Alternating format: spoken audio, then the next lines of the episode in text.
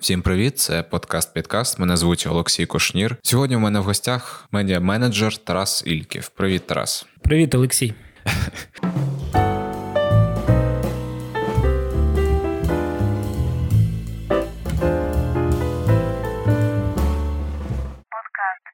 Ми сьогодні з тобою поговоримо про подорожі, на що це треба, як подорожувати, чи треба взагалі тощо. Тарас, у тебе в інстаграмі в профілі написано, що ти traveler. От і у тебе навіть намальовані прапорці країн, у яких ти, мабуть, бував, да? Так, так, всі крім Росії. І скільки у тебе країн? Ну я вже я вже трохи збився рахувати. Ну за 30, 30 чимось. Я не пам'ятаю толком. Там ще така штука, як рахувати країни. Я не знаю, от Росію рахувати чи не рахувати. Я її ну, затер В цьому на подкасті вона не рахується. Окей. Ну, Ватикан там, я не знаю, треба рахувати. Плюс дехто, наприклад, рахує окремо Палестину. Тут теж питання у людей, як рахувати чи ні. Ну, з одного боку, держава Ізраїль одна, а з іншого боку, не всі їдуть в Палестину, коли приїжджають в Ізраїль. Е, Ну це вже нюанси. Тобто, виходить, що там більш ніж 30 країн, скажімо так. Да? Виходить, в тебе вже е, такий величезний досвід. Ти рахуєш, скільки ти вже подорожуєш в роках? Можу порахувати. Тобто, рівно з того моменту, нехай це не подумають як product placement, але коли Візер зайшов на український ринок. Тобто, першу свою іноземну подорож я здійснив саме візейром за 99 9 гривень в Катовіце. Вони зайшли, в них була акція за 9 гривень. Я купив квиток у Львів. Це взагалі був мій перша подорож на літаку Евер за 16 років життя. А другу в Катовіці за 99 гривень. Ловкости це от дало таку відправну точку. І скільки це вже в років виходить? Це виходить. Грудень, мабуть, 2008 або 7 я не пам'ятаю. Долар уже був 8, значить, це був грудень 8 Значить, 12 років буде цього року. Ну це багатько. Я нещодавно почав кудись взагалі виїжджати за кордон, і для мене е, реальність коли вже є там безвізовий режим, вже коли є дешеві квитки там в Європу, там кудись, це вже просто таке життя вже. І я сприймаю це як ну норму. Мені так здається, що раніше, звісно, тяжче було. І ну ти вже звик до того, що якось вже просто все так стало. Чи ти згадуєш ні, часи? Ні, ні, я не звик. Навпаки, парадокс в тому, що коли з'явився безвізовий режим, я став менше подорожувати. Якось так реально. Тобто, реально відчуття, що ти можеш поїхати будь-коли будь-куди, і в підсумку їдеш менше, ніж коли цей. Коли треба було візи, ти планував наперед, то там чотири рази на рік я маю поїхати кудись за кордон в нове місце. Там чи три, я не пам'ятаю, як я собі планував там ще раніше. Зараз ти таки думаєш, ну захочу, поїду там. Ну і підсумку ти просто не плануєш і не їдеш. Ну дійсно, так так і виходить, що коли занадто багато можливостей, то ти можеш не використовувати. Це в принципі теж такий, мабуть, бонус, тому що ти не зобов'язуєш себе, да, а робиш це, мабуть, тоді, коли тобі вже дуже хочеться ти не зобов'язаний це робити тільки через те, що в тебе там віза якась конкретна, і вона на такий певний термін, і тобі стільки-то разів треба кудись поїхати і використати це наповну, наповну.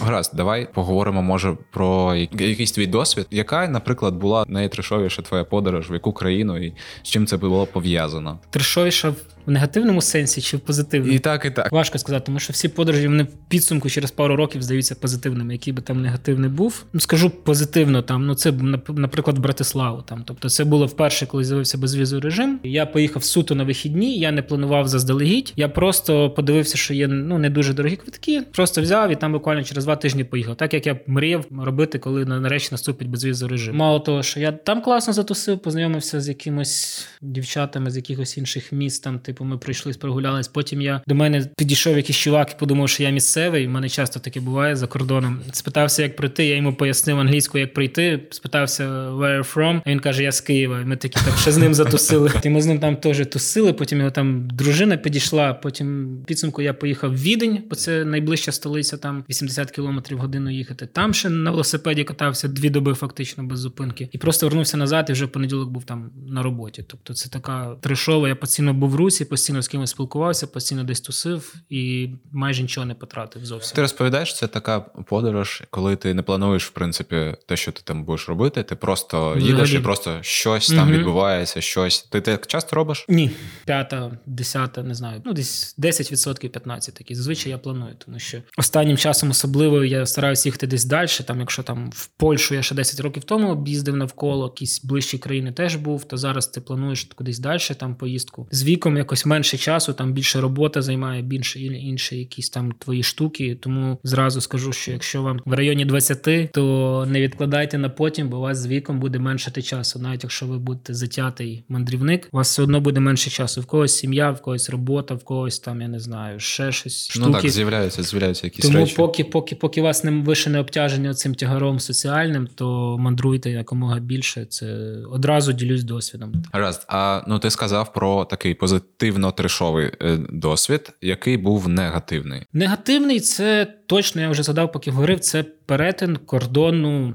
піший або автобусом з Європейським Союзом. Це, мабуть, найгірше, що буває взагалі в всіх подорожах. Я можу не знаю книгу новел розказати про свої перетини. Там найцікавіший був в 2009-му, здається, коли я через Ягодин поїхав. Це в Волинській області, пункт пропуску. Ягодин Дорохуськ, здається, там нема пішохідного там тільки автомобільний. Е, я їхав поїздом до Ковеля, здається, а звідти думаю, от автобус їде з Ковеля у Люблін дві години. Там буквально 120 кілометрів чи 200, я не знаю. Ну, дві години їзди. Ну, думаю, на кордон певний час, але все одно це дуже близько. Літак я не розглядав, бо я тоді був студентом. Поїзд не розглядав, бо він теж дуже дорого коштує. А от автобус ти платиш 150 гривень і думаєш, за дві години я буду от вже в Польщі, і там уже ПКП, місцева залізниця буде дуже е, якби зручно. Там уже залізницями в Любліні можна було куди хочеш їхати, але ти приїжджаєш на кордон в Ягодині. Фішка в тому, що прикордонники і українські, і польські вони бачать, що чим коротший маршрут, тобто коваль біля кордону і Люблін біля кордону, тим більше вони перевіряють. Фактично,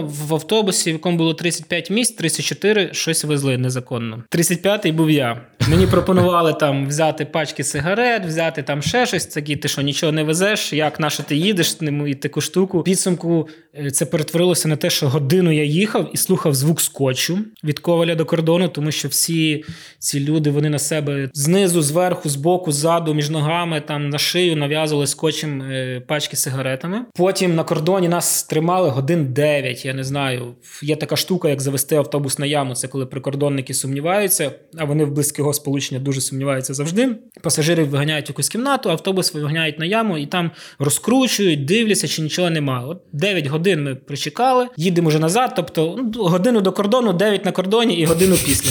І от ми вже їдемо після кордону. Починається знову звук скотчу, бо вони назад розмотують себе. Починають деякі там жіночки вже пити горілку, що благополучно переїхали кордон. Я сміюсь з того всього. І що ви думаєте, спереду їде якась поліцейська машина польська, і всі ці жіночки, вже які розмотані, починають водію кричати: збав, збав, збав, не, не, не обганяй цю машину. Машина їхала повільно досить там. І так сталося, що кожен раз, коли водій збавляв швидкість. Копи попереду теж збавляли.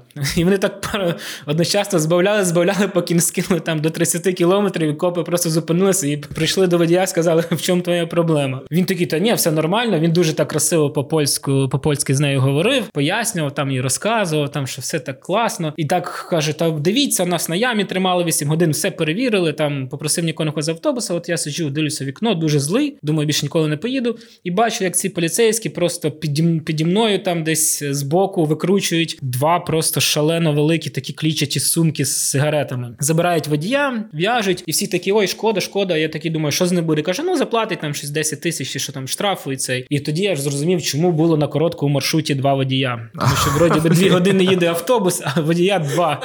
Спати не треба там. Ну і він каже: ну як, ну так, якщо заберуть одного, ясно, щоб другий доїхав до цього. Тобто автобус 9 годин перевіряли, там якусь пасажирку навіть зловили на сигаретах якась на ходу викидала пакет там теж біля входу на цю кімнату, де перевіряють. Але в підсумку все одно після цих 10 годин чи 9 подорожі зловили і ще раз знайшли ці. Оце було саме трешово, тому що ці там 100 чи 200 кілометрів я їхав 10 годин і побачив прям всі можливості, куди можна засунути сигарети. Там я чув про такі історії. про е, там контрабанду якусь, да, щось щось з цим пов'язане. Але, ну, але от дуже дуже яскраво, дуже яскраво. Одразу пораду, я може скажу, тому автобусами старайтесь уникати, але тим не менше, я дуже прихильник того, щоб якщо ви летите там з Катовіця, чи з Любліна, чи з Варшави хочете, то ну я часто користувався пішим переходом в Польщу, незважаючи на те, що там багато людей носять горілку і сигарети. Там в них є можливість тих, що при кордонних містах живуть пляшку горілки, дві пачки сигарети за один раз провести. І вони так шість разів проходять і черги утворюють на пішому переході в Шигинях. Але тим не менше, я вважаю, що це найшвидше, якщо ти не маєш наперед квитків. Зараз же інтерсіті з'явилось, але раніше цього не було. Ми їздили там по Європі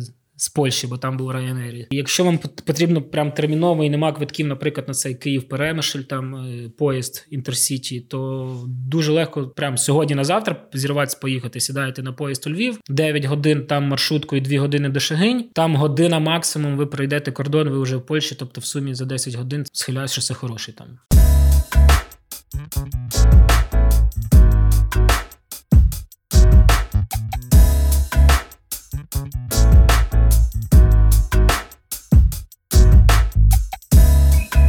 Давай, може, ще про якісь рекомендації для тих, хто хоче подорожувати, кудись літати, їздити. Як це робити, наприклад, там дешевше, як планувати, чи за скільки треба планувати, наприклад? Перше, що я рекомендую всім, тому що я часто стикаюсь з таким пози... з такою позицією, коли розповідаю друзям про подорожі, це те, що не треба думати, що це дорого. Тому що я можу точно сказати, порівняти там, ну не знаю, зараз може навіть дешевше стало раніше. Я міг з'їздити на вихідні там в той же Краків чи, наприклад, в Будапешт за ті самі гроші, що деякі з моїх друзів могли пропити в барах за вихідні. Ну на якихось тусовках, на якихось цих, де коктейлі не дешеві, вхід не дешевий там і таке інше. І потім я міг від них чути, що я не їду за кордон, бо це дорого. І насправді перше, що треба зробити зробити, це якби, якщо у вас таке є, думка, що це дорого, це недоступно, то сказати собі, що ні. Так само, як ви можете зірватися, підірватися, поїхати у Львів на вихідні в Харків, так само ви зараз можете полетіти куди куди завгодно. Це найважливіше психологічно переступити через себе. Далі вже люди планують інколи за півроку. Так, за півроку ви можете знайти дешеві квитки, в принципі, там будь-куди. Це може бути не знаю, Таїланд, бувають акції в Китай на цей острів, який вони там дуже розкручують. Там якийсь там дуже красивий острів називається. Там постійно знижки за 350 доларів можна злітати, відпочити. Зараз просто наскільки великий вибір, що я навіть не знаю, що рекомендувати, тому що в мене таке враження, що ти можеш будь-коли і будь-куди поїхати. Тому що я завжди планував сам поїздки, але я дійшов до того рівня, коли мені, наприклад, було легше взяти гарячу потівку, тому що, наприклад, подорож в Об'єднані Арабські Емірати самотужки обійдеться набагато дорожче, ніж ви візьмете гарячу потівку. Тому що якщо ви поїдете самі, навіть якщо візьмете завчасно квитки, там вони будуть без харчування. Плюс там не дуже туго з громадським транспортом. Вам важко буде там шукати, чекати платити там або таксі платити і таке інше. Плюс е, між локаціями там пересуватися теж дуже важко, крім таксі. Ну тобто, путівка це варіант. Путівка це варіант, наприклад, ну Чорногорія. Я їздив в Чорногорію, Арабські Емірати по путівці. І це було в 2-3 рази дешевше, ніж би якби я планував. Ну, прямих рейсів в Чорногорії у нас немає. Ну, я не бачив такі, щоб літали. Натомість, коли ви берете путівку, ви прилітаєте чартером, де вас годують, де вас з аеропорта забирають, де вас є готель. І ви від цього готелю можете автобусами, поїздами, чи ну там, в принципі, чим хочете, дістатися будь-куди. Тобто я приїхав, наприклад, в Чорногорію, відпочив трошки на морі, поїхав собі в Хорватію, в це місто, де знімали гру престолів, Дубровник. Там погулявся собі день, там більше і нема чого робити. Потім там знову відпочив, відпочив на пляжі, поїхав автобусом в Албанію. Теж на день-два можна поїхати собі спокійно, відпочити, подивитися, погуляти. Тим паче, що я їхав саме погуляти по тирані, подивитися, що що за країна, і вернутися собі знову відпочивати в Чорногорії. Тому путівки це теж дуже варіант. І знову ж таки, путівки це варіант, коли ви не можете наперед запланувати, тому що що Арабські Емірати, що Чорногорію я брав за день, два-три до, до виліту. Найкраща історія з путівками це була Барселона, тому що я в Барселоні був раз по роботі і раз от по путівці. І виходить, що по путівці теж за день до відправлення просто зайшли в туристичну агенцію і сказали: у вас є гарячі путівки в Барселону. Вони сказали, який у вас бюджет? Сказали 200 євро на людину. Сказали, таких путівок не буває. Ми попросили, подивіться все-таки. Вони подивилися і сказали: Ой, є ще типу останнє тут місце на літак. Підсумку харчування, проживання, переліт, трансфер це все було за 200 євро на тиждень Барселону. Тому путівки це варіант. Треба вміти просто ними користуватися і уточнювати всі деталі у агенції і перевіряти все це дуже дуже так ретельно. Тому раджу підписатися на безліч цих каналів. Є ну, да, зараз де зараз квитків. Мільйон. Зараз там такі варіанти є там за 100 доларів на Кабо Верде. за 500 на Кубу, там якісь такі такі варіанти, що просто сидиш і лікті кусаєш, хочеться кинути все і просто там дістати заначку і подорожувати світом там наперед запланувати. Тому підписатися на ці всі канали і просто чекати якусь хорошу там пропозицію і брати її. По-третє, це дивитися ловкости. Тобто за півроку точно ви знайдете дешевий квиток, що на Візер, що на Ryanair. Якщо ви дуже любите користуватися авіакомпаніями, ви ще й на мало можете знайти дешеві. Там більше за 8 місяців чи за 9 треба. Тобто, в мене друзі знаходили Португалію, там теж за якісь сотні гривень. Там ну просто вони брали за 9 місяців. Шукати, планувати там. Ну я особисто відкриваю карту рейсів лоукост авіакомпанії, яка літає з Києва. Дивлюся місця, де я ще не був. Відмічаю там, наприклад, у Wizz Air зараз таких там три місця: це Таллінн, Естонія, це Меммінген, південь Німеччини, але я планую просто там уже подорожувати Швейцарію, Ліхтенштейн, тому що дешево в Швейцарію ти ніяк не доберешся. Ліхтенштейн окремо їхати нема сенсу. А от приїхати в Меммінген, який до Швейцарії ближче ніж до Мюнхена, як вони позиціонують, то це прикольно. Взяти там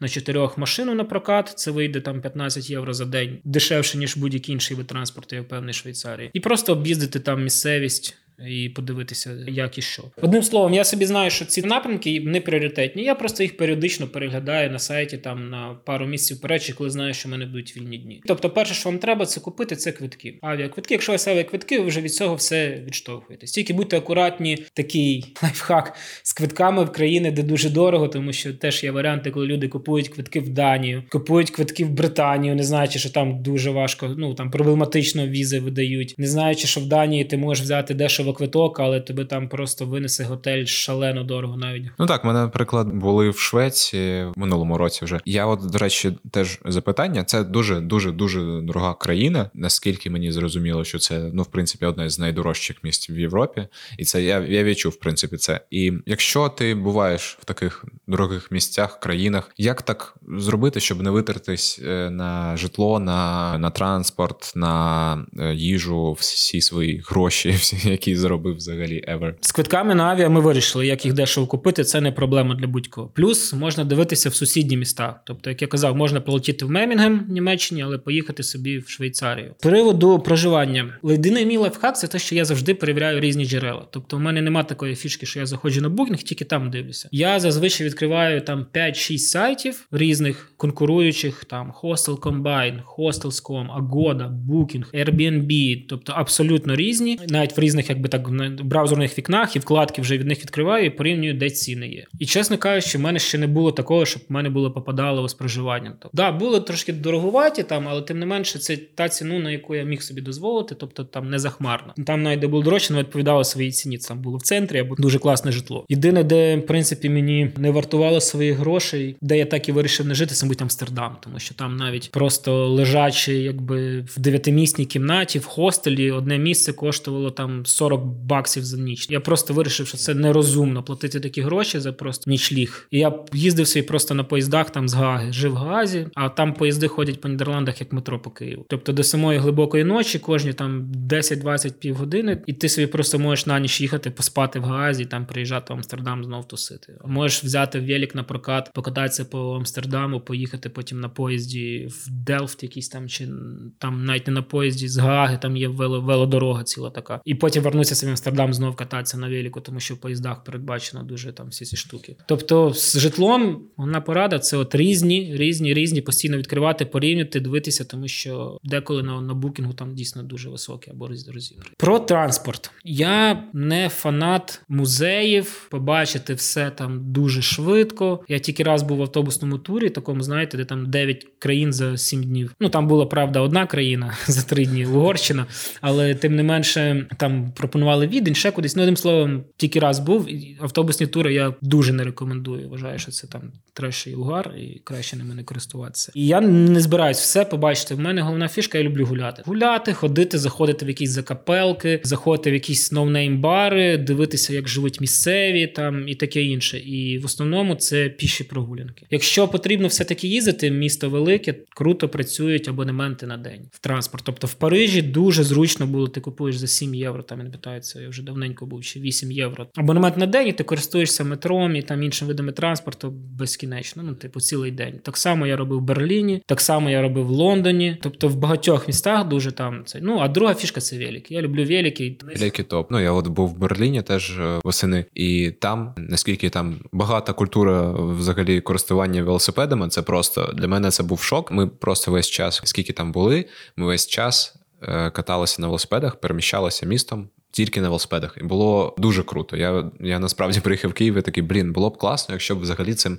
користуватися кожен день. Ну от я беру абонемент на велосипед і користуюсь. Єдине, що я, в принципі, трішки жалію. Там за там 8 днів перебування в Лондоні я вирішив там на 3 дні користуватися тільки велосипедом. І це було важко, тому що там обмеження півгодини на оцих велосипедах, знаєте, байкшерингові ці штуки. І в Лондоні такі відстані, що ти за півгодини нікуди не доїдеш толком. Там тобі треба проїхати з 20, 28 хвилин, лишити велик, 5 хвилин почекати, їхати далі. І відповідно, в мене такі були відстані, що я міг там їхати 28 хвилин, лишити велик, чекати 5 хвилин, і ще так два рази їхати там з точки в точку, наприклад, якщо їдеш там з Вестмінстера на Док Айленд. Тому не завжди це працює, але це класно. Там в Барселоні я два дні провів на, на, на велику, в Відні, в Лондоні. Але я, мабуть, ніколи не користуюся цими разовими квитками, які знаєте, 2 євро чи 3 євро там чи в цьому. Можливо, пару разів було в Празі, бо там кудись я дуже поспішав, але я не рекомендую. Тобто, або проїзний, або ходіть пішки там, або коли ви ж там прям поспішаєте. Про їжу. Про їжу я завжди дивлюся на сервісах типу Foursquare, або пробиваю в гуглі, там, знаєте, там місто for locals. Є якісь сайти, Like a Locals чи щось таке, де місцеві розказують, де можна дешево поїсти. Там в 8 з 10 випадків це працює. Плюс я часто люблю готувати там, якщо ви знімаєте квартиру десь по Airbnb, то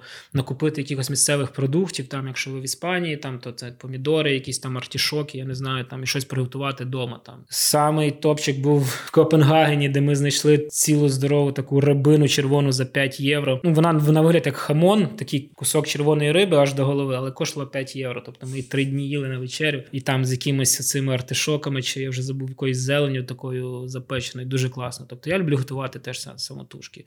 Тому я люблю хостели і люблю Airbnb вибирати ці. Ну от, ну я не купую всякі оці, знаєте, вафлі, морозиво по 3-4 євро в туристичних місцях. Оце я єдиний виняток, де я купував, це такі перехожих, це мабуть в Нью-Йорку. Поїсти оцю junk food, там, де в них прямо на е, ці хот-доги за 2-3 долари, взагалі без смаку, без нічого там, але загалом стараюся не їсти. Дивитися, де їдять місцеві, там якісь бістро, якісь такі шведські столи. Ну і плюс, коли гуляєш, то наскільки захоплюєшся якимось містом, що навіть деколи забуваєш поїсти. Ну в Берліні, наприклад, дуже прикольно ці дьонери їсти. Це і місцеві їдять, і З'їв, взагалі, на півдня все. тебе тримає. Це да, це просто максимально максимально ефективна їжа.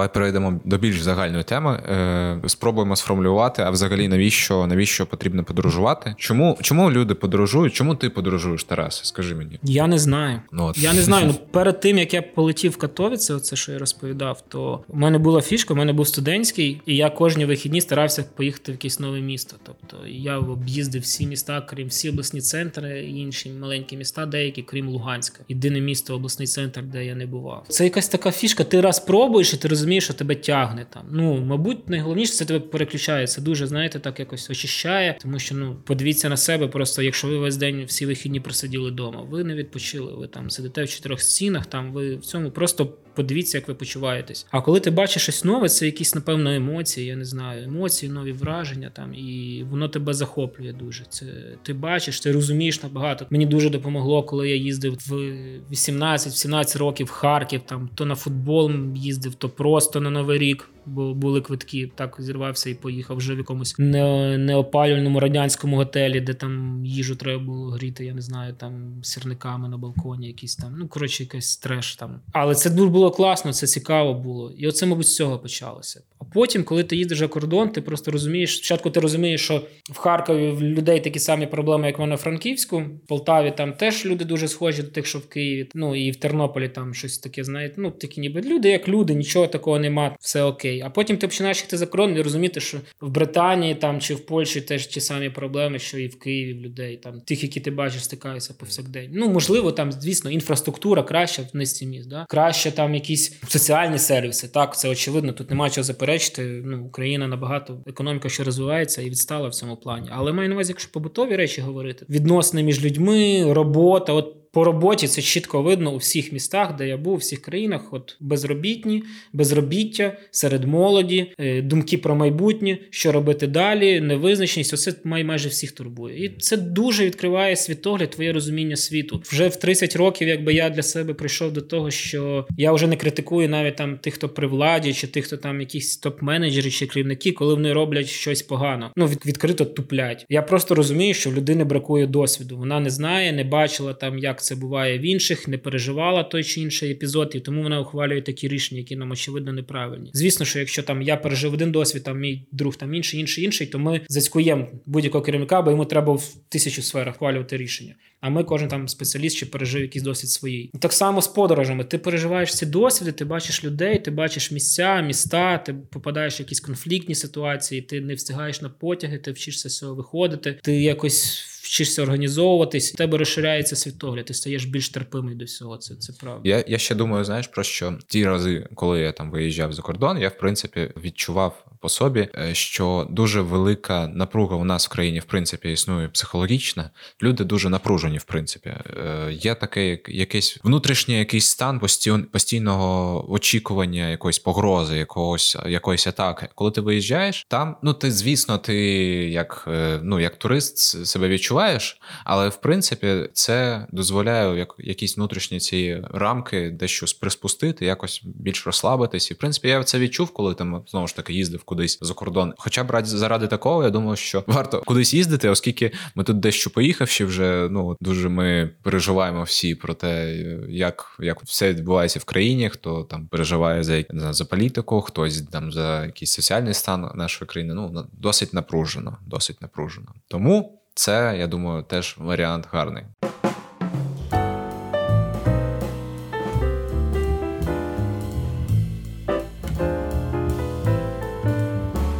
Принципі подорожуйте, тому що це, як ви вже зрозуміли, як і корисно для психологічного стану, так і просто цікаво, просто важливо для світогляду. Дякую, що слухали. З вами був подкаст Підкаст. Мене звуть Олексій Кушнір. Зі мною сьогодні був Тарас Ільків. Всім пока. Па-па-па-па.